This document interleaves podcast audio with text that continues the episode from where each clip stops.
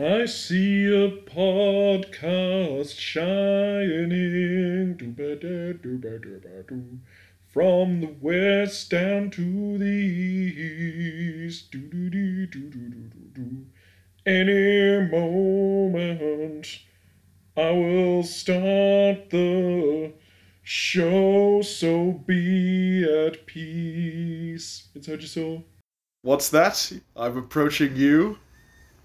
Do you do you know that I'm doing a meme as an opening? oh, that's your cold open. Yeah, my cold open was to do a, an anime meme because Uh, you know the glorious nation of Nippon and Japan animation, not animation on this one. Uh, Welcome back to Heard You Saw. Well done on bringing together a disparate fort to even more many disparate forts. It's almost like I took a cue from the movie that we watched today. Um, hello, it's Nick, and I'm here with Shay Hello. in person. Woo! Hey, oh, hey. Done in a safe and sterilized environment. Um, Fully sterilized. I just need a minute. Okay, so we just watched um, Nobuhiko Obayashi's final film, Labyrinth of Cinema, or The Labyrinth of Cinema. or think just- it's just labyrinth of cinema. Labyrinth of Cinema. Would Um, the the have helped your understanding? Is that No, it would not have helped. Like so, we begin as ever oh god? with a line with a, with a round of one line hot takes. Um, I Shay, do you want to go first? Or, Sure, or, or I- shall I go? I mean, I I'm- can. I'm- go for it. Give me a one line hot take, Shay. Um, I don't believe that this film, as well intentioned as it was, Yes, will achieve the dream of world peace. of world peace, and we will not be singing happy together. We will not. No, I think that's a fair and good assessment. That's a very good one line hot take. Mine was, uh, yeah, a- appropriately titled Labyrinth of Cinema because it was a film and I was lost. Um, That's good, yes. so, um, oh god, we're gonna have to try and recap the movie. Um, but before that, I feel like we have to talk about Obayashi as a creator because you, dear listener, may well have listened to the other two instances in what we've decided is a small trilogy of Nick and Shay watch um, Obayashi films. We started with Hausu, which is genius. Everyone should watch Hausu. Big thumbs, love it a lot. Big thumbs up. Massive thumb, all the thumbs, many thumbs, a, a worrying amount of thumbs. Thumbs hemisected off hands and playing piano. Yeah, on, on thumbs playing piano with a giant cat, like you know, that turns into a big pile of bananas. Like, great, top tier movie. Um, we also That's how all movie ratings should be done. exactly does does out it- of ten. a all that. of big 10. pile of bananas out of ten. Um, we also watched Hanagatami, um, which was really good, Yes. and I think I appreciate that film even more now. Yes, yes, I can see that. because it covered a lot of similar. Well, Obayashi has his key themes that he likes to talk about: war, young people, poetry, the beauty and tragedy of young people being chewed up by war, the atomic bomb. well, also young people post-war. Is, Yes. Is How does one exist after such a horrific event, etc.? Or how? Yeah, but they exist without kind of knowledge or Mm. or even benefiting from. They don't know what it means They to don't jump. know what it means. Yes, exactly. Mm. Uh, This film, though, this film is about those things. it is about those things. That's And- true. So I think. I, I think. That, okay. Okay. Okay. We we are gonna do.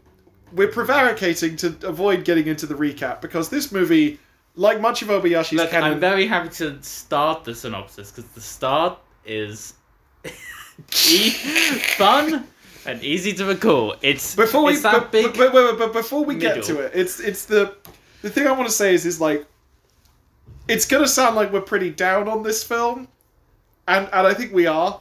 Uh, I think that's fair. Um, Yes. but I want to stress that I. I don't want to sound like a jerk because I like Obayashi's other films. Just this one. d- d- It, ooh, yeah, I. he- he- Here, here's what I'll say yeah, because I am having those similar feelings of like we watched this film yes. We- Because- we, did watch all of it. all three hours of it Yep. because we loved Obayashi's films Yes. that we've seen. Yes. and they all explore similar themes and ideas and motifs. Yep. And we probably talked we've talked about on both the other casts of Hausu is that film that's about how young people are kind of disconnected and don't really know what war like the bomb and how wartime Japan was. Hmm. They don't have that They have that generational trauma kind of thing. Yeah. Yes, exactly. And Obayashi is using kind of the like a very pop arty form, which he was good at because he was an he worked in the advertising industry, Mhm. to try and connect them to that those ideas Yes, in very in a very abstract way. in a very abstract way. yeah. Hanagatami is about is Obayashi towards the end of his life looking back and showing what it actually meant to live during wartime mm. Japan. Yeah. To actually go, here is the feeling that you here is what I'm trying to say, which you young people will you know what it feels like to jump. Yeah, and and also like there's a lot of stuff in Hanagatami about like the notions of decay and the sort of fragility of connection to other people. It's very sexual. It's very in some ways it's almost like quite a queer movie in some ways. Yeah, we we talked a lot about the homoeroticism. Yeah, it's like it's very like it's it it manages to be very erotically charged, but also never feels like um, salacious. It's quite pure in it's a way. very very pure. Yeah, but also really horny. It's it's it because it is. It's like Yeah. you know you have a literal character who's basically meant to embody like you know the vitality of youthful men with his fucking powerful abs and smoking a cigarette, which he only did once. You know, because he didn't like it, and smoking is for idiots, really. Haha. Let's go swimming and watch him swimming while he's nude. And it's like it. it okay, all right, all right, all right. Uh, but yeah, on, on, what what I was trying to say is then, so Hanagatami feels like here's a guy at the end of his life, looking back at what it meant to live his life, Mhm. and or like what his childhood that shaped him into who he was. yeah. what that meant. Yes. Labyrinth of Cinema Yes. feels like a film. Yes. Wait, I take back that It- that it- it statement. feels like a it, film. It doesn't feel like a film. It it does not.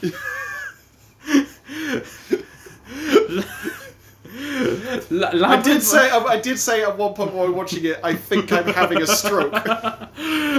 um, uh, okay, Labyrinth from Cinema feels like a film where Obayashi's looked back at his whole career, kind of in the way that at, before you in the kitchen was like, I really hope this is a Wind Rises type Yeah. of film. In that, well, you. Well, I. I- I- my view was that like I love The Wind Rises as a film, but also it's emotionally devastating.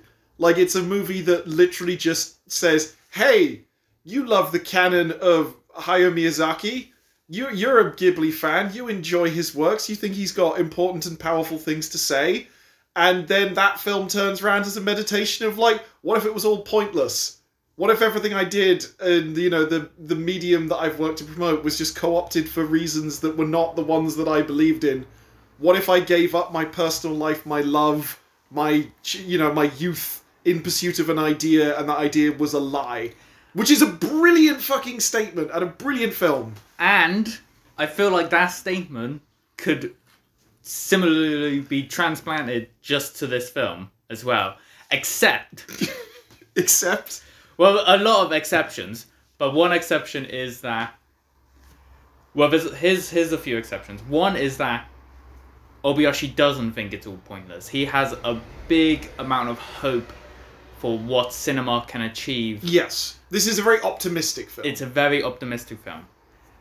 The other exception is that The Wind Rises is very successful in communicating its message, yes. whilst Labyrinth of Cinema is not. Although, like, we we're talking about that What it- message what and it- going, this is oh, this is the messages that it's trying to explain.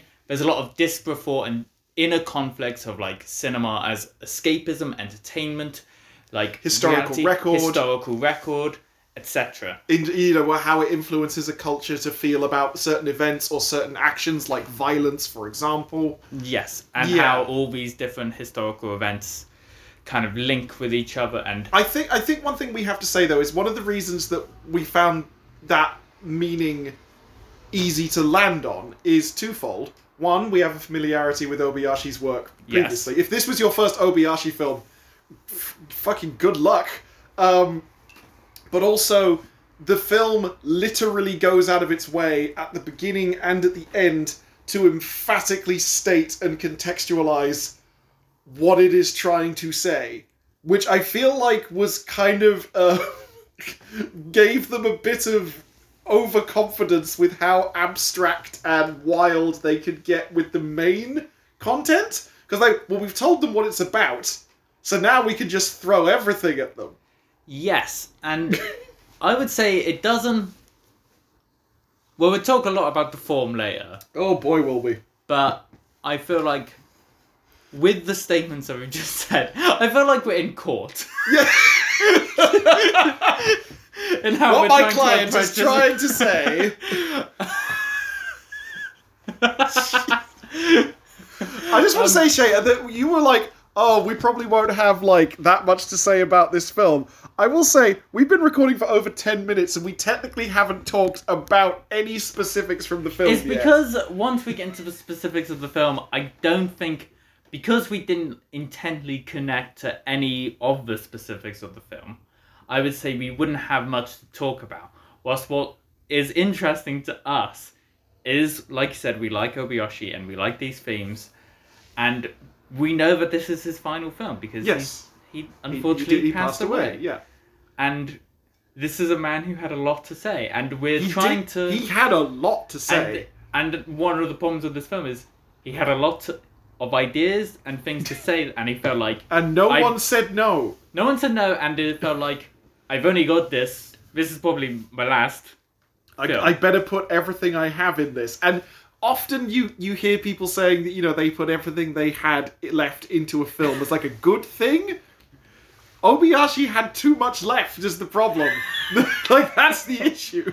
like I, I, all right, wait, Okay, so be cards on table just real quick. I think that with a really aggressive edit, there's a good film in there. That's here. what I was gonna say. I was gonna say I think the main problem is that the middle section Yeah. of them being inside all the different films is what really drags this film. yeah. and with some good editing, both in the script stages and the the post sta- stages, it could have been a very good film. And maybe I don't think as good as Hanagatami or Hausu, No. but one that made us feel less defeated by it. I will say that it's pretty telling that in this film there is an intermission, and we were really grateful that there was an intermission. yes, and Hanagatami. And we took an intermission. we did. Hanagatami is two and a half hours long or something like that, yeah, it's pushing with no three. intermission. Yeah, and we were fine with that. yeah, we just rolled through that. it will it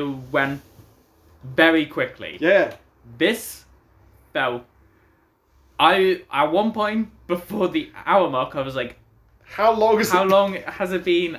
I dear God, I hope it's not less than an hour. And I said it's less than an hour. And You're like, Um, oh no.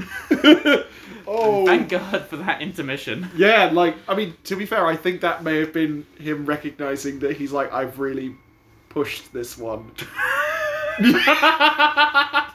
you know, like I'm aware. He's aware. You know. Okay, so Okay. with all that said, I well also I think he put an intermission in because part of it there's a lot of meta text of the allusions to classic cinema illusions stuff. of yeah, exactly like oh we can read our own subtitles so why are we in color It's, uh, like the really annoying stuff that i did like um okay plot synopsis So- or do you have anything else you'd like to I feel like we have in to. your opening statement to the judge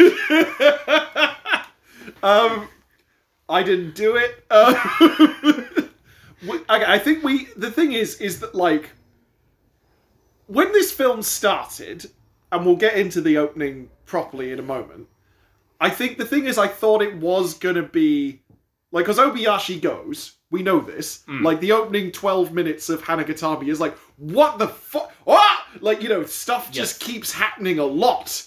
And it's like, it, he films in such a weird, unique way.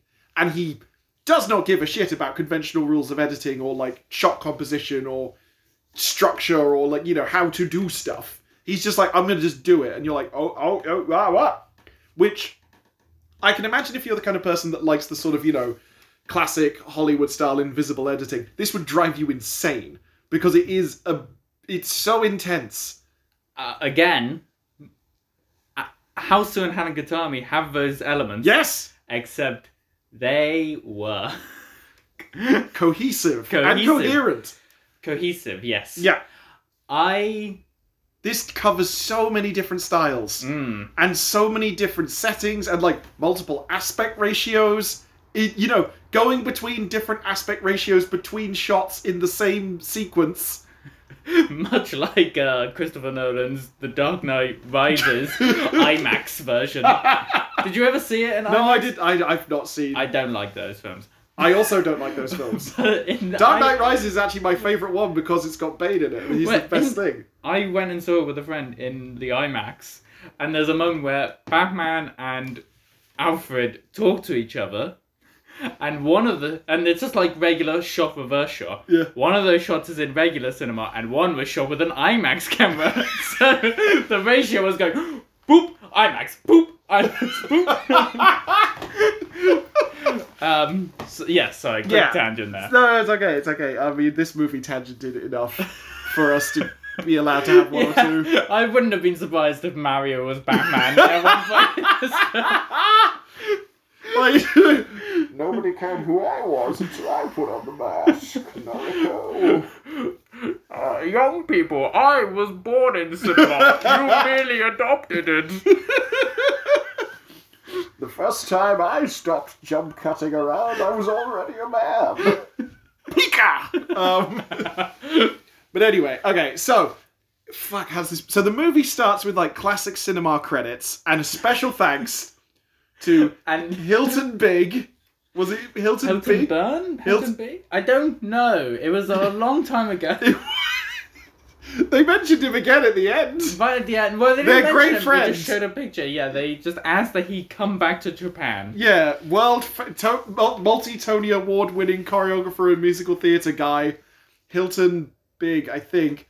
Um, apparently worked on this. I assume did the choreography for the dance sequences, perhaps. But that's how we started. We were like, okay, odd, and it was like this movie is in service of world peace. We all believe in the beauty of world peace. This is what it's about. Then do they do the contextualizing with the poems, or is it to the spaceship first? That's a sentence. Uh, I think they introduced. No, they they have They a very, do the précis first. they right? they say oh we're gonna it's we're looking at these poems first Hmm. they they have quite a bit of text like saying kind of contextualizing how the structure of the film is going to be yeah. did that help no but please it's like, are you familiar with the poems of Chuya? No? Well, strap in, fucker. You, you're going to get to know them, and they really inform the reading of this text, and you're like, it was a bit like turning up to an exam when I'd not done any revision. That's a bit like what this movie was. Being in an exam where everyone's throwing questions at you, you're because you're on a time limit and you have to go fast, but you don't know anything. but also it's like it's like an exam all the questions were put out it, to in the same page mixed up together and then you had one essay page to write all the answers Yes, you just have to go and try and make connections whether or not. So the spaceship. Spaceship. Yes. We encounter an old gentleman in a hat and sunglasses called Fanta G. fantasy Fanta G, who is on his spaceship. He's drinking a cold drink and he's eating his nori roll. There are pianos flying around in space outside the window. But inside his spaceship, there's fish. Fish, big Swimming koi, around. big koi. Big koi and, and, and he's like, sup. Um, And there's naked people outside. There too. are some naked people outside on occasion. Well, they're in the flesh suit because, Yeah. you know, Japanese censorship laws, I guess. So Fanta G is like, hey, you know what? Films are really cool. Um, they are the time machine that will allow us to go back to the, the the times that we need to go to for. And this is all direct address to the audience, I should add. He's just talking to camera. Yes, when we when it first happened, we said it felt like that. Uh, Oh yeah, Carl Sagan's Wonders of the Universe, or um, uh, uh, Neil deGrasse Tyson's sh- series of the same name, where he's in a spaceship powered by imagination, being like, "Now we're gonna go into the center of a sun," and you're like! And there are cool graphics. Except this was done on like Flash in like 2007, and so it's like tween the spaceship.jpg moves across still image of the and he talks about the island of Onomi, Onomichi, right? Which is where he is originally from, and he's gone back there to 2019, which is the quote the present for our purposes. He yeah, any us- film is the present. That's like part of yeah, when you're watching it. yeah. And so he is going there because it's the last night of an old timey Japanese cinema being open, and he meets his friend uh, Cinema G, Yes. who is the projectionist. He is the He is the projectionist. And they're like, he's like, oh, I'm going to do a bunch of old timey war films. It's war films all night. The whole night's about war. And uh, Fantasy's like, sweet. Also, there's this girl called Noriko who has an umbrella and is always filmed in blue. And she is coming on the boat to the island, and there's a big train that's going around that we don't. That's like a. It's like a CG train that's just added into the not locations because they're Here's, here's before we continue with this and all. Yes. Here's one thing that w- would like to be said that Nick said a lot. Well, not a lot. He said maybe four times during Yeah. the film, which was, "Oh, a location. Maybe the film is saved." Well, I was like, oh look, they went somewhere. you know, they actually went outside and touched grass. Three hours, four locations, About maybe. four. Hang on, let, me- let me think, because it was like there was the beach, the hot spring, beach. um, the field where that guy was like the got stabbed. You know, they had the prisoner Yes. of war, and he put a bomb in that woman's. We'll get to that. There was the kind of uh, training uh, camp. wasn't yeah, with the, the anti-tank training camp. And kind of the cinema had some sets, maybe not locations, Some. but sets. Like there were bits where the cinema seemed real, and then there were other bits where the cinema seemed distinctly not real. So that's five, maybe. I can't think of any other actual locations that feature in this film. Which is not necessarily a bad thing. In Hanagatami, there's a lot of green screen. Yeah, but it kind of works better, Yes. and was, and I will say, implemented better. Yes. It fit now. I feel like to flash quickly ahead to the ending sequence of the film, just real quick. okay. because the thing was, I was like, oh, the the effects are very primitive, and some of the green screen is less good than it was in both Hanagatami, which was made in what like 2018, right? yeah. I Something guess. like that, like you know, and also less good than Hausu, which was made in the fucking 70s. Um, and I was like, huh, it's weird that it's not good. That must maybe it's to highlight the artifice or something like that. But then there's a shot where there's just a boom mic in the shot on a green screen. And Shay pointed out, well, they could have just cut that out. So Yeah, because they're a- not on location, and the it was nowhere near the actor. Yeah, no, It's just near. a good other side of the and it's just there, and you're like, why? So I'm like, I don't, I, I'm interested in the production of this film because like I don't mind when booms enter into Yeah. shot. Sometimes it happens. it does it's happen. an accident. Yeah, But also, this was the one time where it was so easy to cut. and also it was literally in the city of Hiroshima moments before the bomb Oh, exploded, man. and you're like, I feel like you would have gone over this footage a bit. Oh yeah, if, if you haven't listened to our previous episodes of Hausu and Hanagatami, Mm. Obayashi, it's always going to lead up to Hiroshima and the atom bomb. Yes, he feels very strongly about it, and And as well so. he should. Yeah, we've both been to the Peace Museum in Japan, in Yes, Hiroshima. and, and the dome, which Yeah. is heavily featured in the film. Indeed, you know, it's it's quite an important thing within Japan's cultural history, and it's good that he's making films about this. But also, I don't understand why the effects were so weird and bad in this film. Okay, so Fanta G goes to the cinema and sits down at the back upstairs on the balcony and promptly mostly falls asleep for the rest of the film. May or may not be that some of the stuff happening is a dream, it's unclear. Um, but we meet our three de facto protagonists. Talking about the sleeping, yes, there's also a moment where an old man speaks to a young boy, and the old man says, "Oh, I sleep during movies. That shows it's a good movie." And I quite like that idea because there's a lot of no, no. I'm, just, I'm interested to hear where no, you're going. because I think it's that part of like Kiarostami, Ab- Abbas Kiarostami. He he said I would much rather people fall asleep in my films. Like he liked that slow Yeah, gentleness, yeah. and I like like that like idea Simon like, Liang, like cinema of slowness. Yeah, Like Which it's is- okay to have a restful experience. talk about Tsai Ming-liang. Yeah.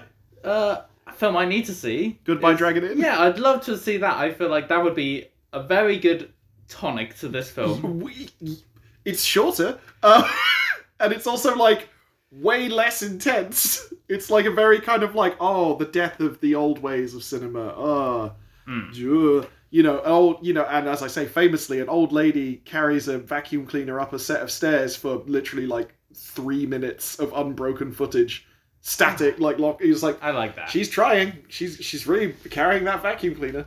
Um, Back to Obi. yeah, so we meet our three de facto protagonists, which are she. Okay, in order, we meet Mario, who Noriko greets as she comes in. She is greeted by Auntie Pika. Um, Pika being the Japanese onomatopoeia for flash, often associated with lightning, hence Pikachu, lightning rat. Um, that's what Pikachu. I was so. I was like, don't say Pikachu. At Oh, it's point. it's true. no, I know. That's why like, it's, it's a good way Yeah. for people, to, you know. Um, and she goes into because she's going to watch the films all night. And Noriko says she doesn't understand anything, and the way she understands things she doesn't know is through watching films. Uh, Mario is a So she's like, what is war? yeah. I Tell don't know what, what war war is. Yeah. Um, Mario is a film fanatic. No. Well, mm, Yes. Yes. Sorry, I was thinking about the film. No, no, no that's um, yeah. that's um, Hosuke, who's the yeah, next guy. Mario we're- is a film. Mario is the big film nerd guy who he really loves cinema and he also really likes Noriko, who is 13. Um, We don't know how old Mario is. he- he's older than 13 by the actor. Yes, yes, definitely the actors. He's But also Noriko might have been older than. maybe, but they didn't It's specifically name check her Yes. age in the way you know. It's a, it's just I just want to put that in there. It's like it's hey, this is odd. Hey, Um, this could be. This yes. is going to get a little weird in places. Um, not too weird, but a little. Um, we also meet Hosuke, who is a film critic. Wait, Noriko's not 13. She's really 70 years old. Or is she? Spoiler! Or is she? Uh, yeah, sorry. Um, she died in Hiroshima. She's a ghost. But she, didn't. She's also an old lady. What? Um, a lot happening there. Um, we also meet Hosuke, who is a history nerd and a film critic, right? That was his Yes. whole gimmick. He's always got a notebook, he's got glasses. Um, he doesn't know much of the real world, but he knows about history and he's got opinions about film. Um, and also, our last guy is Shigeru, who is who's a yakuza. He's a Yakuza. He's a yakuza. He's not a monk. no, he's not a monk. His He's a- dad's a monk, but he's a yakuza. He's a Yakuza? He wants you to know he's a yakuza. Right, okay. Yeah. He's a Yakuza. Good. uh, Remember when he was getting beaten up at the beginning, and that whole plot just doesn't go anywhere? yeah, what did they say to him when. Something about like I don't know, you're a kid, you know, to steal from children. He's like, no, I'm a yakuza. That means I'm cool. And then he gets beaten up, and he goes to the cinema in a storm, um, Hmm. and gives Auntie Pika some money. She won't take it. He's then have some more money, and she's like, oh, you're a good dude. Come in and watch a film. I'm like, isn't this not how a box office works? Um, to be fair, it's the last night of the cinema. Yeah, exactly. Cinema closing. It's just like, ah, fuck it. So they all go in and sit down with the rest of the audience. There's lots of people sitting down and not saying their lines. There's just ADR everywhere in this movie. Important. Lots of kids are going, oh, I want cartoons. Yeah. And the parents are like, no, war. Yeah, it's war films. War films. War films are good too. So then they, oh. So then the, the, they're all getting ready for the film to start, and Noriko comes in singing a song with her umbrella, and everyone's like, "Oh, it's an old song, like it's an old folk song." Yes. And she goes on stage and says that she doesn't understand anything and she wants to understand what war is by watching films. She then produces two top hatted gentlemen who start doing a dance routine, and the three of them jump into the screen, Mm. and it's like a whole small Broadway number with you know people in top hats, ladies in dresses, and like cha cha cha cha cha tip a tap, that stuff, and it's a song about how there's always a happy ending, but also there's it's a lie, but there's a truth within the lie. Yes. Um, and then she starts asking the Mario to save her, and the screen catches fire a bit. She's also got three backup dancers. yes. But don't worry, the film will be very clear to show you that and make sure you remember. yeah, make sure you remember at least two of them because the third one, who knows what happened to her. Saying that, Yeah. I just want to say, although I brought up those three backup dancers, I don't want to get so far into the synopsis that we actually discuss No, them. no, no, no, no. Good. No, we're, I'm gonna get to like the. We're still not quite at the inciting incident yet. Yes. Really. Um. So the projector goes out, and it starts to like catch fire. So Cinema G is trying to fix it. So Mario goes up onto the stage and starts doing like improv comedy dance stuff to try and like be like, I'll keep people entertained. And spirits up while the storm rages outside. Lightning.jpg um, happens in the sky. Um, and then the projection comes back. Noriko's like, "You need to save me, Mario," and he's like, "Oh, let's go into the film." And so uh, Hosuke, Shigeru, and Mario all go into the film. They're confused because they're now all wearing like top hat tails and having to sing. And what then starts is a voyage through some elements of Japanese cinematic history and also Japanese history through war, marching towards the inevitable conclusion, which will take place at the bombing of Hiroshima with the atom bomb. And that's as far into the synopsis as we're going to go. Good. Because the film starts going at like a thousand miles an hour. Because I think that was the point where if if you were charting our interest in the film with a line, that would be the the start of the descent. well, not the start, because the thing is, I was still, I was like, okay, we're going to start going into different films. I was in it for the first film. And yeah, Then, and then it kept going, and then it so then they not started only going. kept going, but also wasn't that different from the first film. And Yeah. it felt like it was just repeating itself. and going on. Do you know about Ryoma. Sakamoto? And you're and I know a bit of Japanese history. I was like, yeah, I know who Ryoma Sakamoto is. I know he was assassinated, and he was like a major figure in Japanese politics. And it's like, but what if he'd lived? What if he'd lived and him and his arch rival had been friends and had played silly word games and eaten candy? And I'm like, I guess what? I don't understand what the you know what. It's like, what if Isambard Kingdom Brunel had just like been a cool dude, and you're like, I suppose Yeah. it didn't really seem to be in service of something that was relevant to us as two white people from the United Kingdom. There may have been a lot of significance as to how this would be interpreted by a Japanese audience, perhaps, Perhaps. but we can but speculate on that. So, Shay, with all that said, what did you make of Labyrinth of Cinema? Yeah, see, here's the problem. Now we've done our initial opening statements. The synopsis up until. So I think we should discuss a few things and then we Okay. should talk about the final, like, Yeah, the, 40 the main. minutes of the film. Yeah, yeah, yeah. When it's all. because I Gets think that's focused. important. Yeah. Yeah, yeah, yeah. Okay. I think the idea of going into the cinema screen, it's a tried and tested story beat that has happened from the beginning of well not quite the beginning but very early on in cinema Yeah. starting with at least Buster Keaton but Yeah. probably some film George Méliès will- did some stuff like that as well. yeah, Yeah. there's bound to be Like genre conventions being played with as a way to poke at like real world issues. yeah and yeah, the idea of reality and fiction being the line being blood yeah, great yeah. interesting On board. Obayashi, I like that idea, especially since you are a film director. It makes sense that you are exploring that in your final film. Yes. Great. Yes.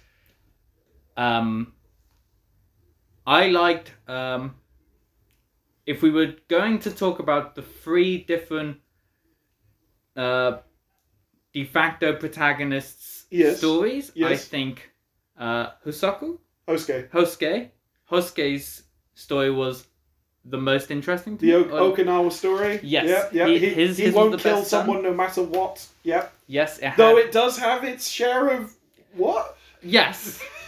it does have the the Hitler man. the Hitler man. Um, Yeah, the Hitler man and the weird, quite reasonably graphic rape scene with the yeah, but, famous. well, there's a few ho- yeah, which isn't uh not historically accurate. No, yeah, like, Um, I just but she's tall. You know, she's as tall as a telephone She's pole. no but she's a woman. she is a woman, but she's no good as a pear Farmer's daughter. pear farmer's wife. Yeah, because she's too she's too tall to pick pears. Um, and I like how going through all the different war films, talking about, oh, this is entertainment. Yes, yay, yay, yay, and then being like, maybe that's problematic. I don't know. All this showing all these different conflicts of war films as genre Mm-hmm.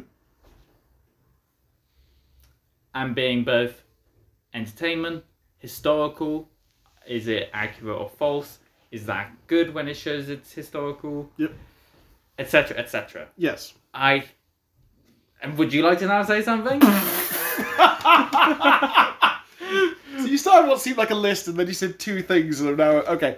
Um, yeah. Um, it's a bit of a tricky one because I think the moment where it really lost me was when we got into the uh, war with China. yes. That I- I, was just like I that was too many layers too deep because that's the first time that Noriko's identity is compromised in the sense that Noriko is introduced as this person who exists in the real world. But then in the war with China sequence, um, the actress who plays Noriko is pla is playing another character called Chen Shishi. But the fact that she is played by Noriko's actor is also remarked upon that she is Noriko, but she's also not Noriko. Yes. So again, a, It's unclear. a lot of the film, everyone is an actor, Yeah. and Kind of. in in a weird way. It's like they, they're going into the films and the reality of the films is ostensibly real, but it's also not real. It, it's, it, it, it, it plays a lot with this sort of question of how much, like, there's the, the it's question. a lie, but there's a truth in the lie. Yeah, and also yeah, like Hosuke's like you know, will we die in the bomb? And like you know, it's like well, I there was that time when we were with the White Tigers um, squad, and I got cut with a sword and I bled. So that means we can die. Like this is real enough to us that it matters. But then there's a whole sequence in the Chinese war sequence where they're running around and Mario's like, "Oh no, it's fine. The bullets will never hit the hero and the heroine." Um, and then um, But part Chen- of that is that he goes, "Oh, there's uplifting music. Yeah. I'm gonna be okay because I know the conventions, of these films. of yeah, films." And then uh, Noriko, Chen Shishi. Chen Shishi, dies. Really quite like it's Quite- it's quite quite brutal. Like Um, and that's kind of the first part of like, oh, maybe don't fall into the traps of cinema. You're, there's cinema is a lie. Cinema is, with a this- lie. Yeah, Yes, there's truth, but also there's you know don't fall into these ideas because that's when they. I think after that point they stop kind of remarking on them being in a film, being like, oh, we have subtitles. Oh, yeah. I think it's then when they start yeah. to believe the reality that they now inhabit, which is moving through these less less that they're in films and more that they're in the period of history. They start, you know, and I think that's interesting because after that sequence inevitably ends because it goes on for fucking ages. it really does. It really, really does. It's like you could have cut that down a lot. Um, they end up in. Um, they go to the guy who was a member of the Sakura troupe, and they hang out with him in the hot spring, and he teaches. He learns ballet, um, and they learn the anti-tank maneuver. What's interesting is that the film becomes, for the film, more realistic there because most of the actual locations are in this sequence. And it's not until Shigeru and Hosuke like, let's go get some prostitutes, that we go back to this kind of like unreality thing. And they have quite frank conversations about like the nature of war and conflict, and they realize that like, oh, we're on the road to Hiroshima. And of course, the guy from the film slash period that they're in doesn't know what an atom bomb is, so they have to try and cover for it to keep the timeline secure. or whatever. Yes. and it's like it's it's interesting that it, it takes on a much more serious tone and then after that point and this is like an hour in you know i'd want to stress that there's been a load of bullshit of just like shenanigans in period japan in like fucking 1686 or whatever And shenanigans is a kind word. Yeah. I would say. I would say it's more the same actors being shot the same way and the image being flipped numerous times for 45 minutes. it's not until after the intermission i think that um obayashi actually holds a shot for more than like a second everything else even if it's just cutting to the same shot he will do cuts to keep momentum up it's like it's bizarre how frenetic the first half of this film is we were so when we were watching the first part, we were like, "Whoa, whoa, whoa!" But that quickly stopped. We it, we were desensitized to the quick cutting. Ye- kind of there were there were moments when it would take you off guard with like some of the really weird cuts Yes, but it was like constantly be like oh he's just flipped the footage like mirror imaged it to yeah. And I feel like For no reason. Hanagatami did a lot of weird stuff in the first twenty minutes, and then calms kind of down. kind I think with Hanagatami because again I feel like Hanagatami is a more structurally considered film. Like Yes. it, it's specifically it Hanagatami and Hausu have both very strong narrative through lines yes. that And also really strong visual aesthetics. yes, Like because this plays with so many different conventions and looks and ideas, it's it, it never gets bogged down in one specific visual style. Mm. Like it apes fucking everything. Like we do like, you know, we do a fucking Broadway musical, we do like, you know, they the elements of the pink cinema are in there as well. We do black and white talkie style. There's like shaky cam, like, you know, direct address stuff. It's like there's really well, CGI heavy. There are CGI heavy like action sequences and stuff like that. It's all over the place in terms of like visual identity. Whereas like Hanagatami has maybe three distinct visual tones yes, that are used for specific aspects of the film. You have the sort of pseudo period black and white stuff, which is for um, I forget the lead character in Hanagatami's name, but him when he's being a poet on the cliffs, and it's him in the future. You have the idealized like we're young people before the war, and everything's super brightly colored and very saturated, and it's got reasonably pacey editing, but it's not like aggressive. And then there's the more dreamlike, weird, we're transitioning into the world beyond. the the pop the kind of poppies. Yeah, like the Yeah. poppies and also like the the parade sequence Yes. with the massive floats and like the march of the dead soldiers, scarecrow people. Yes, that's that's it. Yeah, that's That's that kind of stuff where you're just like, oh, and now we're getting into more like, whoa, but it Yeah. feels more Yes. organic. Whereas this just goes from thing to thing to thing. In the first, like the first hour is frankly a fucking nightmare. It's just like I am, you know, as I said, I felt like I was watching someone have a Well, seizure. the, the first thirty minutes is fine, and then it's then it keeps going. then it's then it's the hour after that. that Yeah. really is. Well, I'd say hour and a half after that is the real. it's slog. after the intermission, it calms down a lot. yes. Like because after the intermission, you get into the more sort of but I'd say at that point also, we had dealt with so much bullshit that it was hard to get along with the film, even though it Yeah. calmed down and was starting to make sense and start to be like. Bring in all its ideas. Go. This is why I said that thing earlier, and this is why I said that thing earlier. Yeah. Because I'm this person ideas. in history was related to these two people that we saw earlier in the film. Yes. So again, we needed this much larger context. Not all of it, but we needed some of it. It's it's justified, and you're like, all right. But the the, the thing I, I think was good was when it started like giving each individual protagonist a story. So we have Shigeru has a story where he wants to save one of the backup dancing girls from being a prostitute, um, and it goes poorly. Um, you have Hosuke who inhabits the life of a Okinawan soldier who has to battle against his own pacifistic ways, entrenched systemic racism, his commanding officer being an abusive, murderous, rapist ex-boxer, and the systematic, you know, abuse and destruction of his entire homeland. And it's like, that's really good and powerful. And then the three of them come back together again. We have the brief White Tiger segment, which was a bit like, what the fuck is going on? Um, that is a bit that serves to give context to the ending sequence where they end up on a train to Hiroshima and join the Sakura theatre troupe to do a performance to, you know, lift the spirits of the people around them. And they're like, well, we can't stay in Hiroshima, but we can at least help these people out because we've literally inhabited the stories that they are telling in their plays through our weird journey through films. And it's then you're kind of like, okay, I kind of see that you need to take you needed to take these basic bitch people, feed them through this nightmare mill where they get all of the context and information they need to be the characters they need to be on the train going to Hiroshima. And I'm like, all right. And also to fit in with the themes of the film, they learn to be not just an engaged audience in a Yeah. way for film, Yeah. and and actually take whatever. Shigeru becomes a monk. Wait, but Not I a- thought he was a yakuza. Not, not a Yakuza anymore, Ah, he becomes wow. a monk. What an arc! I, I'm glad all three hours were used for that arc. I didn't get why he became a monk at the end.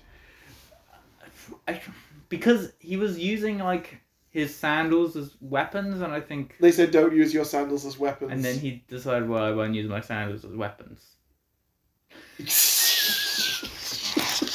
and thus a monk was born. yeah, and he like goes off chanting and like is given a stipend by the gra- uh, Auntie Pika, who's like, "I was Noriko the whole time, and I'm blind, and also I died, but I didn't." And you're like, "What?" Whoa, okay, wait, So the bomb falls. okay, wait, wait, wait, wait.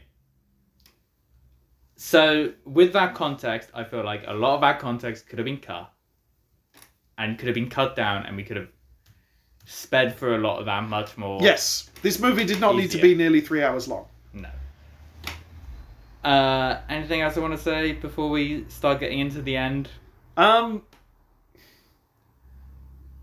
it's it's interesting. I mean, as a as a small counterpoint, um, housemate Jim, friend of the show, um, and I have been doing a list of films over the course of the pandemic where we've each got films that either we think the other one would enjoy, that we want to see, you know, that we're like, oh, it would be interesting to see how they react to them, you know, just a general sort of cultural exchange sort of thing. And one of the ones that Jim put on the list was Cynic Synecdoche, New York Ah, which I watched and I which I've seen before and I quite liked. Um, and I wrote my dissertation on that. indeed, we actually watched it just a couple of nights ago because Jim it was Jim's turn to select from the list and he selected from the list and he chose Sy- Synecdoche, New York. What was interesting and I think what was telling about it is that I watched that film once in 20, uh, 2012 hmm and I it made a big impression on me. I enjoyed. Yeah, it's an odd film. It's not really one I'd say that you necessarily enjoy. It sort of it happens Yes. at you. And after we watched it, I was watching it again, like you know, with like you know nine years more experience of like film and knowing who I am and knowing the kind of person I am. I was struck by how like oh, this doesn't land in the same way with me that it did before. Um, Jim said a very telling thing, which was like, I could tell this was a very straight movie, and I'm like, it is a, quite aggressively heterosexual in, in in sometimes in quite weird and problematic ways. Like the whole bit when his daughter is dying and she's like, admit that you went off to like have anal sex with your secret lover. Do it, father. I'm dying of ta- tattoo poisoning, and you're like, what? He's not, but okay. Um, but the thing that the thing that Jim said about the film after, because I was like, how did you enjoy Synecdoche in New York? And he said, I'm glad I've seen it, but I don't think I will ever want to watch it again. Mm. That's how I feel about this film. Like, it's an interesting film, and I'm Yes. glad I've seen it, and I will probably think about it quite a lot. But that said, I don't know if I'd necessarily recommend it to people, or that I will end up watching it again. I. Uh, so talking about Synecdoche, New York. Go ahead. When I, when I first saw it, I hated it, Really? and I was like, and something niggled at me about it, and I watched it again, and I've seen it many times since. Hmm. I do really like it. I think it hits with a lot of Kaufman's films. I think they hit in very different ways, Hmm. which is kind of his intent. That y- the films will change based on who you are as a person, That's very true, yes.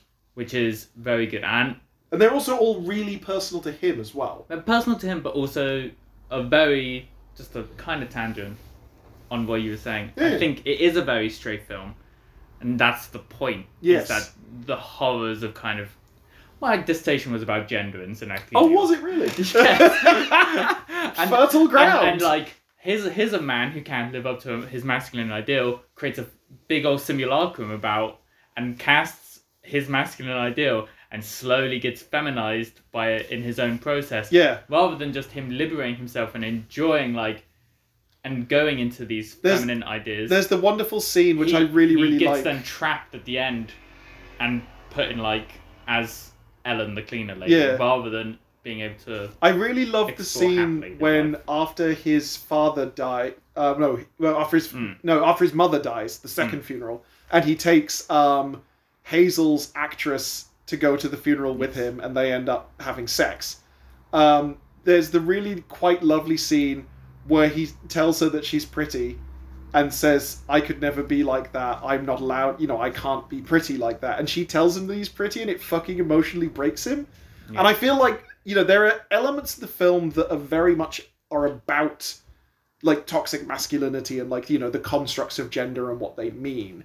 But my watching it, you know, as I said just a couple of days ago, the thing that I was struck by is like I, I feel like it, it is both engaging with you know the sort of queering as it were of gender and social norms and that kind of stuff but just from the most heterosexual perspective is, Yeah. is the thing Yeah. I was just like, it's very interesting. Like, it doesn't say anything particular about it, but there's certain like assumptions within the character and the way that certain interactions happen that you're just like, well, this is very straight. I. You know, as a straight person, I was just like, oh, this is my It people. is very straight. I think.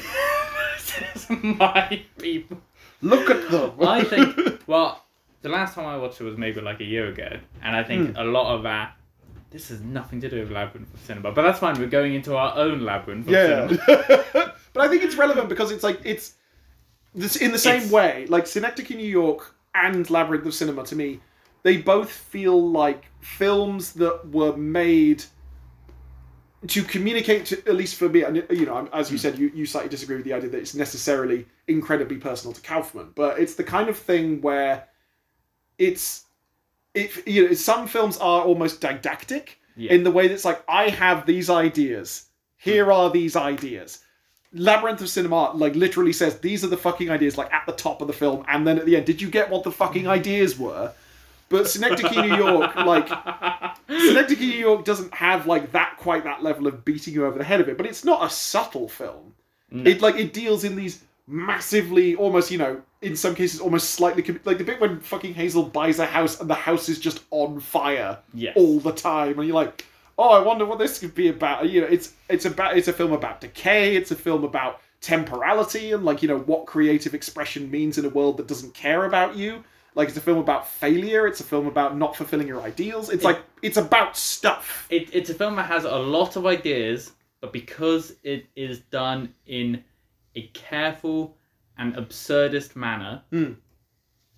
can be about all those ideas at once, and you can get different things from different watchers. Yes. So there is like the whole thing about time and decay and death, and there's also gender stuff in it. And like reality, and reality meta, and, you know. creativity. Yeah. Um, on my most recent watch of Synecdoche, I felt like, yeah, weirdly with Kaufman films, as I feel like I watch them and then I come to a point where I've moved on from them. Like they show me the weird horrors of like toxicity that can exist. Yeah. And like Anomalisa is a film that you- like I understand what it's about, but I am completely alien to that like ideology that it's representing. And Yeah, like, that's and- fascinating. you move on, and I think Kaufman, it, he's a very straight filmmaker, but he's very much about someone who is talking about the problems of it. Yes. which is interesting. It He- doesn't it doesn't glorify it. No, oh, far from it. No, Which- no, no, yeah. A lot of straight filmmakers who discuss the problems of straightness and the patriarchy still kind of glorifying. way. Yeah. I'm thinking of ending things. Yes. Have have you Not yet. it? I want to. I'm intrigued because the I- thing, Kaufman's always interesting. I won't say too much about it, Okay. but I will say that part of it is what's interesting is that kind of the main character is the woman but it's very much still about the man, but in a very interesting way. Okay, no, no, that's good. Yeah. And it's also about media consumption and consumption of ideas and the construction of identity around that. And also has a lot to do with like misogyny in it. Okay, I think. those are those are topics that I find interesting. But I'm thinking of ending things is also a very weird film, has a lot of references and ideas in it to bring about a single kind of quite negative idea, but still very successfully. Labyrinth of Cinema, yes, again, although positive as the one very exception, uplifting. It kind of not doing it successfully. no. It it it feels like a film that not like needed more time in the oven. I think it, I think this, this our review of this film is good idea, but It's like I, I feel like Obayashi just really needed someone to say no to him on some stuff. This felt Hmm. like a this felt like a film where the creator was given free reign to do whatever the fuck he wanted. a lot of people say that about Synecdoche, New York. Though a lot of people I say, don't know. I don't know "Oh, they should have." Kaufman needs someone to say no to, which I, d- I don't agree with I on that. there are like you know with there's you know I would have liked you know maybe to see have someone say to Kaufman like you know this weird accusatory like um vague undercurrent of homophobia that you have in this film Hmm. which is present it's you know oh you know the, you know uh, his daughter is very like you know oh you being gay is the most you know worst thing I could imagine and I'm going to get you to admit it to justify all the shitty things that you know I kind of did to you by ignoring you Yeah, but, also like and also his you know his wife is like betrays him for a lesbian and that kind of stuff and it's got like a weird homophobic undercurrent to it Hmm. like there's aspects of that that i feel could have been like refined but i don't think the film would be the same if those elements were necessarily removed because like you say it's about this very specific idea of masculinity and how that interplays and like and some part of the threats to classic masculinity are like women being interested in other women or being thought of to be homosexual it's like those are things that i'm like well if you're telling this kind of story and you're inhabiting this kind of character you kind of have to engage with these i feel like with have you read my dissertation? yeah, I'd like to. Oh, I'll, I'll send it to you. I feel like there's a lot you might get from it. Interesting. But with Synecdoche, I feel like it's not that Kaufman needed someone to tell him no. Hmm. I think I don't think there are any like bad ideas in Yeah. Synecdoche. I feel like some of them could have maybe dealt with some development, perhaps with like you know, talking to more queer people, perhaps of being like, do you think this kind of says the thing, or is it you know, like you say, like kind of by endorsing these tropes, I'm tacitly endorsing them, you know, for the layperson. I mean. Is the layperson going to be watching an absurdist nightmare like Synecdoche, New York, you know, that sort of thing? You know, that The answer is no. no, they're not. But it's that kind of stuff that I, I feel like there's areas to, for improvement. Whereas Labyrinth of Cinema, given that the overarching theme and message of the film is, and this is not me having a dig, is quite simple. Hmm. You know, it's talking. You know, it is talking about like you know the impact of war, um, the notion of like the meaning of how war drives people to sort of imperialistic ideals of themselves and you know forces you to do these terrible things and like what is sacrifice for your country versus sacrificing things for your ideals and are you protecting people or are you protecting the idea of a country like these are all big broad ideas i don't think we needed everything that's in the film to get No. there like i think if we'd started like if we'd gone from like I mean, the whole spaceship stuff. I'm like, what? Like, you know, that arguably could have gone because I don't think it hmm. necessarily. Added, you could have just been like much like Goodbye Dragon Inn. I think the spaceship provides the optimistic ending of the film, which we maybe we're talking. which im- which implies that like what humanity continues despite it all to the stars. That sort of Well, thing. well, should, should we talk about? Let's talk ending? about it. Yeah, we'll go through the ending. Go, take us through. Oh, okay. You want me to take you through Hiroshima? Great. Okay. so they uh, wind up on a train that's bound for Hiroshima, um, and they end up through a sequence of, you know, what can only be described as hijinks, um, becoming attached to the Sakura acting troupe, I would not describe this hijinks. and they end up um, being uh, I, they're going to be performing the lead male characters in The Rickshaw Man, which is a famous play by Maruyama, um, which is going to be performed on the day of the bomb falling in Hiroshima. But the day before they perform The Fiancé, Yes. Which is a film that was when it was made into a film was censored. They talk about this now. Is In the film, yeah. yeah, ten In minutes, Labyrinth of Cinema, yeah, they talk Lab- about this, yeah. Ten minutes was censored by Japan, Mhm. being anti like anti Japan, anti war. Yep. And then another eight minutes by, I think it was U.S. Yeah, it was by the. West, yeah. It was- yeah. I knew it was the West, but I just I wasn't. I think it was the US. United States, yeah. Um, and then saying how that film is still considered a Japanese masterpiece. Yeah, Despite this. Despite this, but a lot of it is to do with the audience imagine. It's the film's imagination combining with the audience's imagination, which is a very interesting thematic point. Yes. Anyway, back to um, Yeah, and I they felt get like that they they yeah. know Well, it, it- you know it is. Um, they they perform the fiance, and the open rehearsal is um, shut down by the Japanese government for being anti you know anti war. It's you know undermining the message. Who are um, so their performance is cancelled the next day.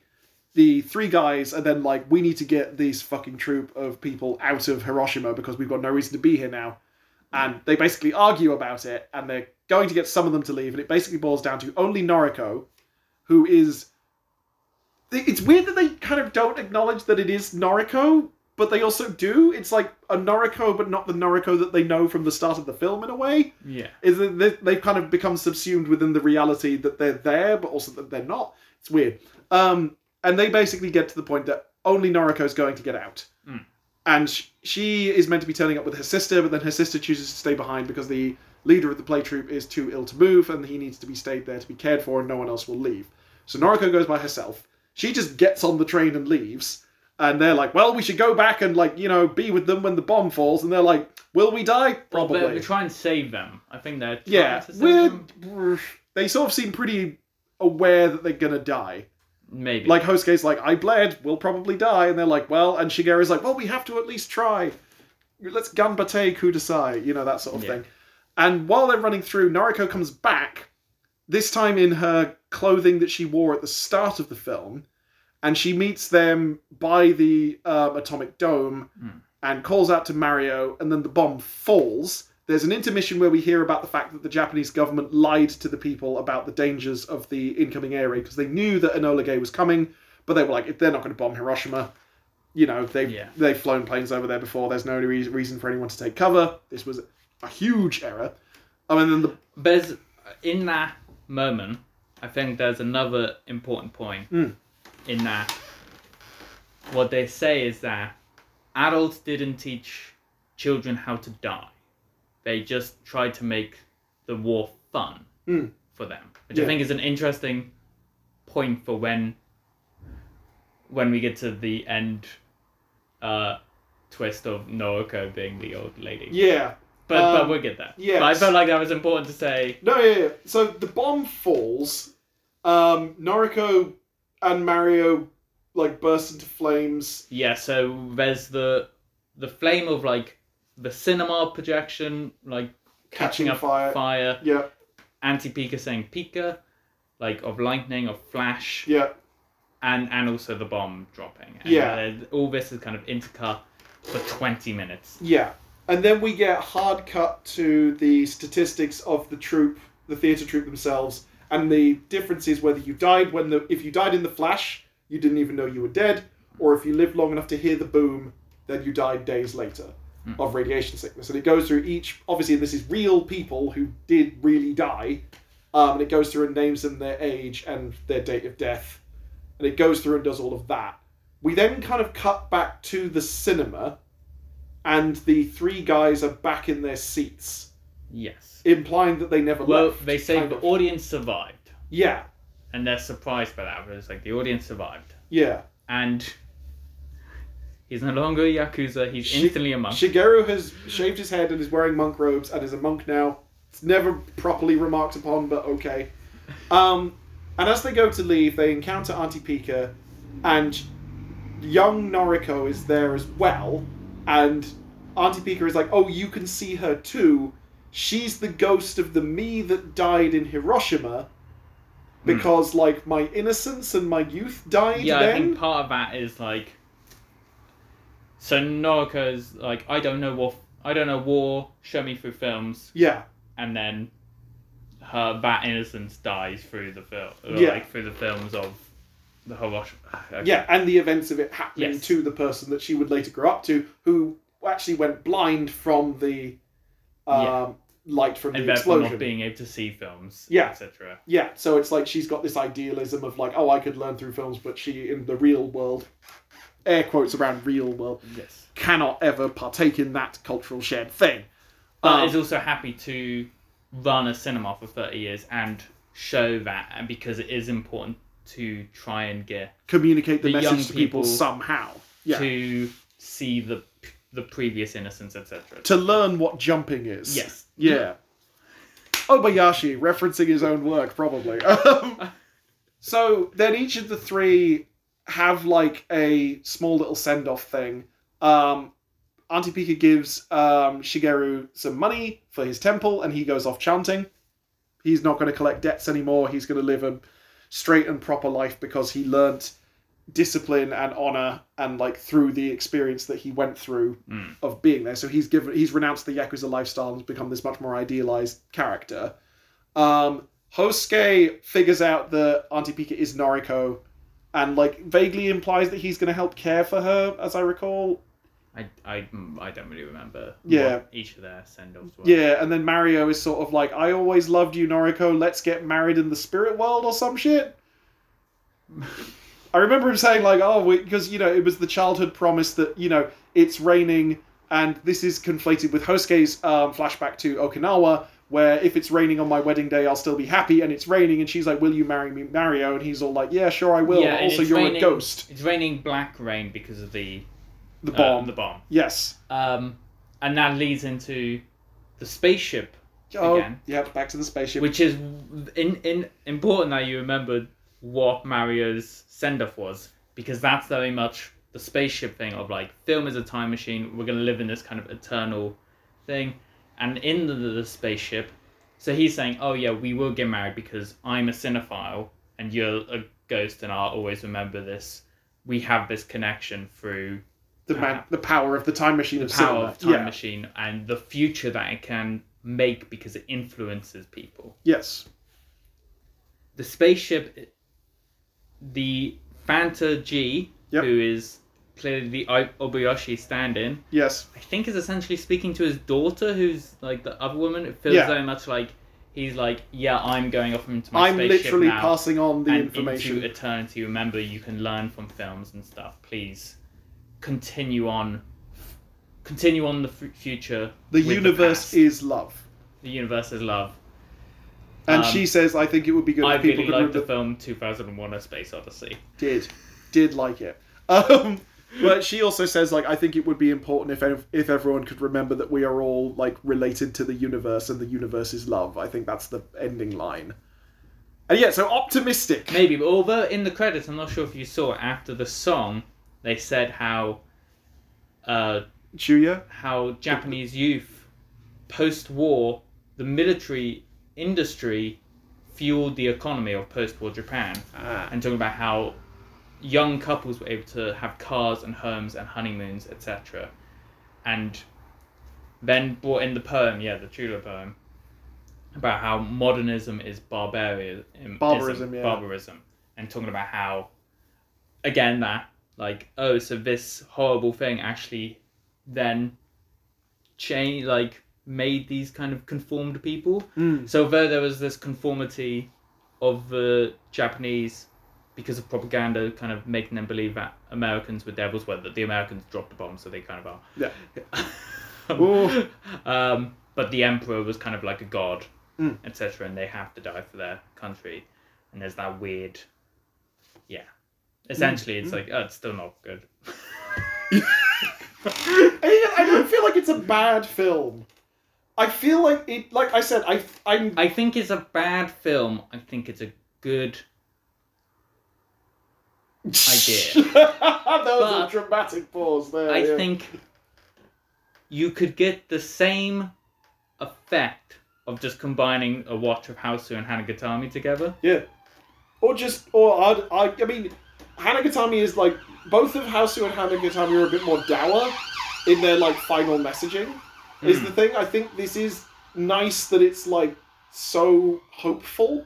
Yes. I think it is, you know, this is the thing that it brings me back to like Wind Rises, is like the true ending of Wind Rises, which like, you know, Miyazaki had to be pushed back from is just like, oh no, it's fine, you're dead now, Jiro, come to me. Rather than, you need to live, Jiro, it's important that, you know, other things matter apart from your vision. What? It's like, it, it, I think it's, it's an imp- Jiro, you need to live so you can watch your son make the first 3D animated film of your company and. make Tales from Earthsea and it'll be really bad. No, I mean the the Earwig and the Witch. Oh god, I've not seen. I've heard it's not good. I watched the trailer. And I it also looks watched. really poor. I watched the trailer and I was like, okay, so the animation is a bit ropey. Hmm. Like you know, it's a previously two D studio pivoting to three D. Hmm. You know, there's room for me to be somewhat forgiving. I don't know if you are, are you familiar with uh, Lupin the Third? Y- yes. Have you seen the new CG animated one, Lupin the Third, the first? I've not seen it, but I remember watching trailer and being like, "This looks fun." Dude. And also, Shannon Strucci did a very good uh, Yeah, review on it. we do love the Strooch. me- Yeah, the Strooch. I don't think anyone that nickname. The Strooch.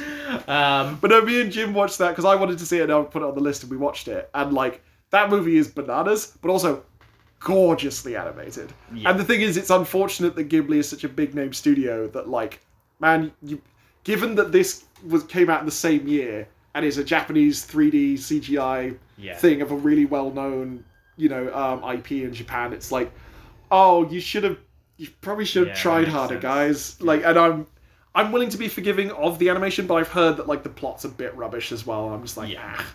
Which I think Goro Go trying to watch what was his Amazon TV series, but that was terrible. I don't know why Goro Miyazaki keeps trying to make films. He doesn't want to. Here's here's an interesting point related to the Labyrinth of Cinema Do it. and Goro and uh, Hayao Miyazaki. From Up on Poppy Hill. yes. I feel like is a very beautiful film. I haven't seen it in a long time, but I hmm. feel like it's Goro's It's best quite film. good, yeah. It, oh, easily. yes. But that feels like very much a connection of Goro as the young man who didn't live through wartime Japan, Yeah. connecting to a very personal story of his dad's Yeah. of wartime Japan, Yes. and and through the power of cinema, which feels like a very hopeful. I don't know how From Up on Poppy Hill ends. I don't remember, but it feels like there's some hopefulness in that idea of like here's a younger, here's here's the second generation Yeah. Figuring out what it means. figuring it out and looking back yeah. through the medium of cinema. And I was like, oh, Yeah. oh, that's Well, and it's also like I think it's interesting that you have this quite strong tradition in Japan of like because obviously the atomic event was a massive cultural moment for them. Hmm. You know, and yeah, sorry. you but I can- was, I was going to say is like you know it, obviously I'm not going to get too political because this is a fun. Uh, oh, I no- was gonna get political. Oh, great! Uh, I was going to say that, like, in our country at the moment, there's an intense conversation going on about like the notion of and importance of patriotism, and like, uh, what, and this is the thing, and what it means to be patriotic. Like, um, when I was at home recently, um, helping look after my mum, we had a couple of conversations about this because, like, my mum is not like you know she is from a different generation, but she's not like, like, you know, classic boomer kind of thing. You know, she uses the phrase "just vibing," um, like in conversation, which I love. Um, but also like we were talking about it and i said like the thing that i find difficult to understand is the concept of patriotism as like a motivating force because it's like i you know i like this country insofar that all my friends and family are here most of my lived experience happened here all of my stuff is here and like i want this place to be the best place for me and people that i care Yes. about to live that doesn't mean it's above criticism and stuff like that.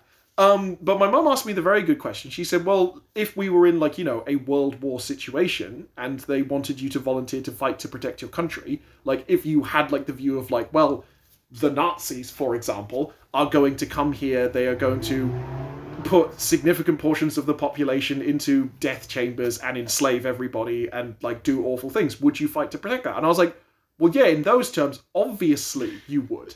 You know, and I was like, you know, the the thing that was, you know, in, in during World War II, it was like you had entire factories going and like signing up together and like you know whole streets and everything, which was like definitely propagandized by the British government because it raised morale.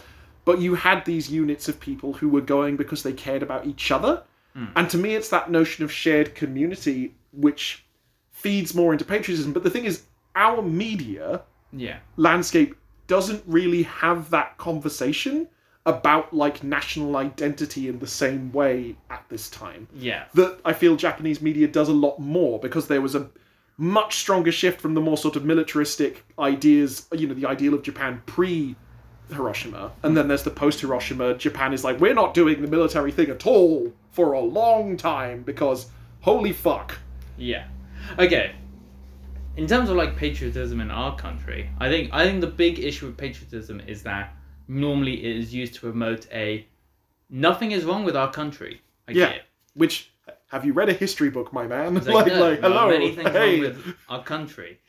The the idea of like fighting the Nazis, yes, you would fight the Nazis, but also the Nazis weren't the first people to have concentration camps. No, well, Uh, we invented them. we invented them We did, exactly. yes. The Britons, the Brits. Though the the di- the dis- the difference is our concentration camps were literally for the concentration; they weren't for actual systematized eradication in the same way. Yes. that was the key thing about the Holocaust. But, but also the the the one of the hot topic things of patriotism is Winston Churchill as a figure yeah, who's like Who- constantly referred to as like the sole victor of well, because this is why I've had this discussion because Churchill. The thing with Churchill is that you have to take both.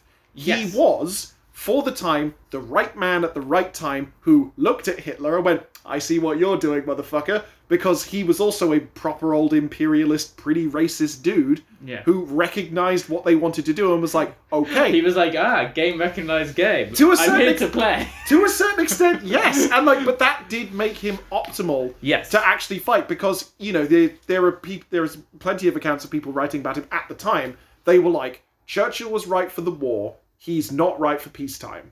Like he is to an extent a blood psychopath. Like the guy was a trained soldier. He had crazy adventures. He you know recognized that if we do not fight against the Nazis with literally everything we have, they will wipe us off the face of the earth.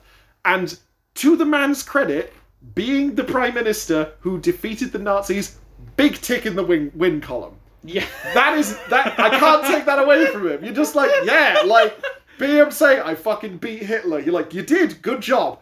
However, there is, you know, there's been, you know, there's a, a, a what's it, Channel Five actually. My mum is a big proponent of Channel Five, and they're very cheap but very well researched. Like they go and talk to a bunch of historians. They don't film it; they just record them, and then they just get archive footage, and that's it. They call it a day. They don't go anywhere. They don't film anything. They're just like, can we get the audio and then just slap some fucking footage over it? Great. They did a series on Churchill, which we watched a couple of episodes when I was down there, and it was interesting of just going like, you look at who he was in the context of his time. He was a bit archaic in the even by the standards of like you know the 1930s 1940s you know he was pretty fucking racist for the time even when everyone was extremely racist by the, today's standards. You know and he was uh what's it the colonial uh secretary. He was um voted against what's it indian independence and that sort of thing. He did was it uh caused the was it the famines and stuff. He chose not to send through resources because didn't give a fuck about them. It's like also that is true as well. But the thing is the thing with history and with people it's hard to put the reality into a good guy bad guy motif. And patriotism wants to sanitize churchill but he's the greatest briton who ever lived. And on some metrics sure. Again beat the nazis. Hard to top. But also, if you're trying to pretend that he's a saint, he was not a saint. He was, by all accounts, a cantankerous, angry, violent, racist man Yeah. who was a very good, po- well, a pretty good politician, good soldier, and had fucking grit for days. Yeah. Like that's the the conflict of that kind of person. Yeah, and that's the that that's the issue of like patriotism of being like you can't criticize Churchill Mm. without essentially saying if you go I don't like Churchill Hmm. then people go oh you're not a real Briton In a like- way, well, that's how patriotism. Yeah, yeah. That, that's the road we're currently going down. Yeah. Have you got enough flags, BBC? Yeah. Uh, um, which is explored in Labyrinth of Cinema about. Ah, you said so many things, and I wanted to talk about a lot of them, but I've forgotten. Well, yeah, in Labyrinth of Cinema, there's a moment where the guy goes, "Most Japanese people would there is more conformity over logic." yeah. And that's the thing. There's a conformity which is a lot easier than logically going, let's look at the moral grays of everything. And Yeah. it's like, it's much easier to go, this is this, and let's just keep believing in it. And that's kind of the business of, you know, politics and like how society runs. If we, you know, the idea is we want to be more nuanced and more careful, but in some situations you have to be like, well, we need to make a decision about some stuff. But in Japan as well, well, one thing you were saying, like, oh, well, we didn't do war and stuff, which is, yeah, fair enough. But also, they, in the military complex, like at the end of the film, they were saying they benefited from that They post did, yeah. and also obviously most recently is the prime minister of japan trying to I know what you're going to say, yeah. do you I think, is it like denying the war crimes that they did in China? oh well i didn't know that no i was talking about using nuclear power in parts of japan and kind of Uh, and yeah. kind of letting the olympics happen through this still kind of contaminated area of Oh, yeah, they're going to start releasing the water out of Fukushima as and well. there and yeah and there were protests of it at um the Hiroshima Memorial Day on August 6th in 2019 Ah.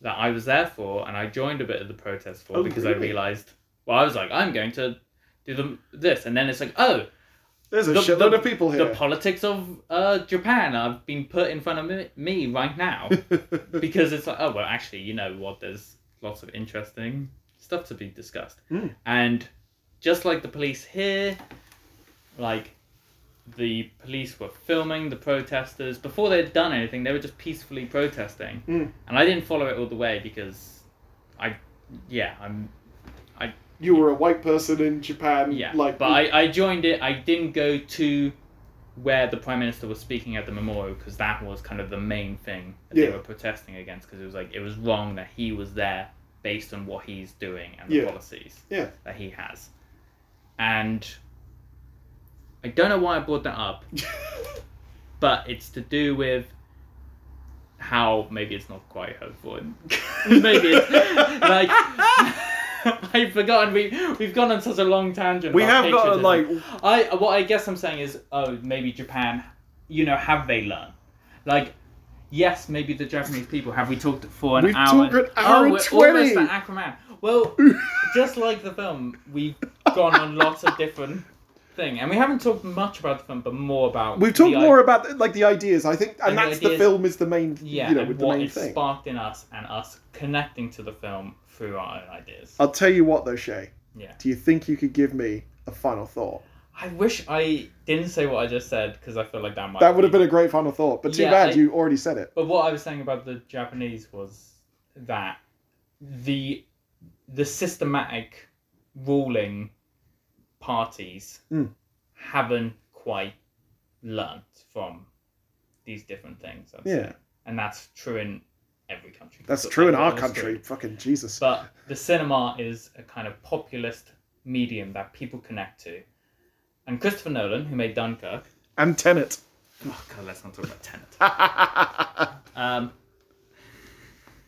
Dunkirk's interesting because it's very patriotic, but it's very much about what you were talking about about community. And here are these boys who lost, Mm. and those boys, when they're returning, are scared that people are going to hate them because they lost at Dunkirk. yeah. But they come back and are surprised to find that everyone is welcoming and glad they're home. Mm. And that is a very interesting patriotic thing of like, we didn't win this, but we're still a loving country. On a sidebar to that, um, a friend of the show, Perry, Hmm. um, has a very low opinion of Dunkirk because he's read a lot of the. He's a big history nerd, Hmm. and he's read a lot of the accounts of it, and he's like, um, you know, Christopher Nolan has his like, well, we have to do it for real, you know, no CG, Yeah. I do it proper, and the thing is, it makes his representation of Dunkirk frankly looks like a piss version of what it was actually like. Yes. Because in the in the uh, accounts, it's like, oh, the sea was black with ships as far as you could see, and it's just like, oh yeah, maybe you should have done some CG, Chris. Yeah. You know, just At the actually give- level of Obayashi. Yeah. you, you, you saw Shit, his, JPEG. his soldiers marching on the sea as Oh, his fucking beheading of Miyamoto Uh. Musashi. Like, holy shit. when when some glasses were dropped in CGI water and you were like, but we just saw that you had actual water. Yeah, why not you just drop a set of glasses into some water? that you had in green? Um, but Christopher Nolan talked about on a podcast. I Dunkirk's the only film I really like of his. That's really. fair, yeah. Um, Mine is, talked I like Inception. yeah, yeah. I think it's a good one. he one. talked about how cinema when you first get into cinema you watch the populist films yeah. and so he wants to stay in that arena and make interesting films within that arena Yeah. because that's what people he wants to be that introduction of different ideas and stuff and then you can watch Which he got, which, and I don't like Christopher Nolan very much, No. but I think it's definitely worth, like, again, to talk about Inception briefly, yeah because I'm aware we're over time and I'm going to need to go and try and get home on the fucked up public transport yeah. system. Um, and we, we gotta not be above aquaman we gotta what was Aquaman again? i again? think it's 136 but Okay, we got time, that's fine. we got time Um, but the the thing with Inception is, I think that for a film that is reasonably conceptually complicated, it does an excellent job of keeping itself as accessible as possible while dealing with these quite complicated, like nested timeline, multiple ticking clocks thing. Hmm. And I've always appreciated that. I think Nolan does a good job of not simplifying, but taking quite complicated ideas and presenting them in a way that is somewhat accessible. I don't always agree with the execution of it. Like, I don't like his Batman movies. I mean, I don't like Batman as a concept. It kind of sucks a lot of the time. Um, You know, just not great. But I still think that you know he he does a good job of trying to present a more complicated set of ideas than say Marvel, for example, which like what's interesting, just a very small Yeah. sidebar. Um, another you, one. you just sidebarred in your Uh, into a sidebar is that like um I hang out on like a Judge, if we could take a yeah, sidebar. yeah, yeah. quick sidebar within Quick sidebar, sidebar. yeah. Um, with uh, I hang out on like a nerd fight forum and we talk about like you know it's a lot of comic book fans. Yeah. And they've been watching the Marvel TV series. I have not. Um, I watched WandaVision. I hated WandaVision. Wanted to die. Um, I, I watched a very good video essay called oh, we don't need to. Why is WandaVision doing Bad at Mysteries Bad Roll. Yeah, by James, James Woodall, Woodall. friend of the show. Maybe give it a watch if you've made it this far into this hour and 26 minute long podcast. Yes, he, he knows how to make it shorter and more con- be concise with his points. But one of the things that was interesting with, with Falcon and the Winter Soldier, um, the ending happened, and I saw people discussing it, and like I don't know what it was, Yeah. but they were saying like it's kind of annoying because it acted like it was going to talk about very complicated topics like police brutality, racism in America, hmm. the r- interesting tension of being an embodiment of American ideals while being black. All of these interesting things, and then immediately backed the fuck down from saying anything because Disney doesn't want to say things. no. And I think that whether or not I think But also, what I don't like about Marvel Yeah. is that they they tease you with that idea of like, oh, we're about to say something, and everyone goes, oh my god, everyone listen because they're actually going to say something, And then they never does, do. and then they never, never ever do, will. never, never do. Whereas like something like Labyrinth of Cinema, I don't think is good, but it is directly and emphatically trying to say something. Yeah. Well, how you describe Christopher Nolan of like, here's someone who presents very complicated things, and his The simplest version of a very complicated ex- thing. Yeah. Whether the execution is done right is up for debate, and I think with this, like Obayashi knows how to convey something that is entirely traumatic and has defined Yeah. a generation and a country, Yeah. and make films about it. Hanagatami is destroying when you watch it. You're like, oh fuck. Yeah, and that he can do that, and I don't think many other people can, Hmm. and not in like, not in a way that he does. That like, Yeah, tries he, to actually, he's such a unique filmmaker. yes, Like the way he approaches it is like the fact that he literally does not play by the rules. yeah, and the execution here might not have been done No, particularly well. this is not his finest work. Like a head being thrown off and then flying off and It's so weird that he chose to, that he chose to do it that way. It's bizarre. But yeah, so for my final thought, I think it's worth watching this film once. Not by yourself. Watch it with a friend, like my good friend Shay. Ah. Um, you know, and have someone to at least riff on the ideas of. But as you've already said, watch Hausu, watch Hanagatami, yeah, I would say watch those films because if you don't like those films, then don't bother with then don't yeah, bother yeah, with yeah, this at all. But if you if you like, especially if you like Hanagatami, then this is worth looking as an interesting counterpoint to that set of ideas. It's a slightly more hopeful take on what it means for young people to engage with these ideas and how Obayashi, with his final work, really feels about this particular issue. I think that's the fairest thing we can say about this film. Yes, I think we've been very fair about this. I think we have. So, you know, and we thought we didn't have anything to say, and here we are. I I I, I feel like I said to you, oh, it's going to be a really short cast. You did say, you said those exact Um, words. My final thought is Another one. I'm a Yakuza. You are a Yakuza, and I'm a monk.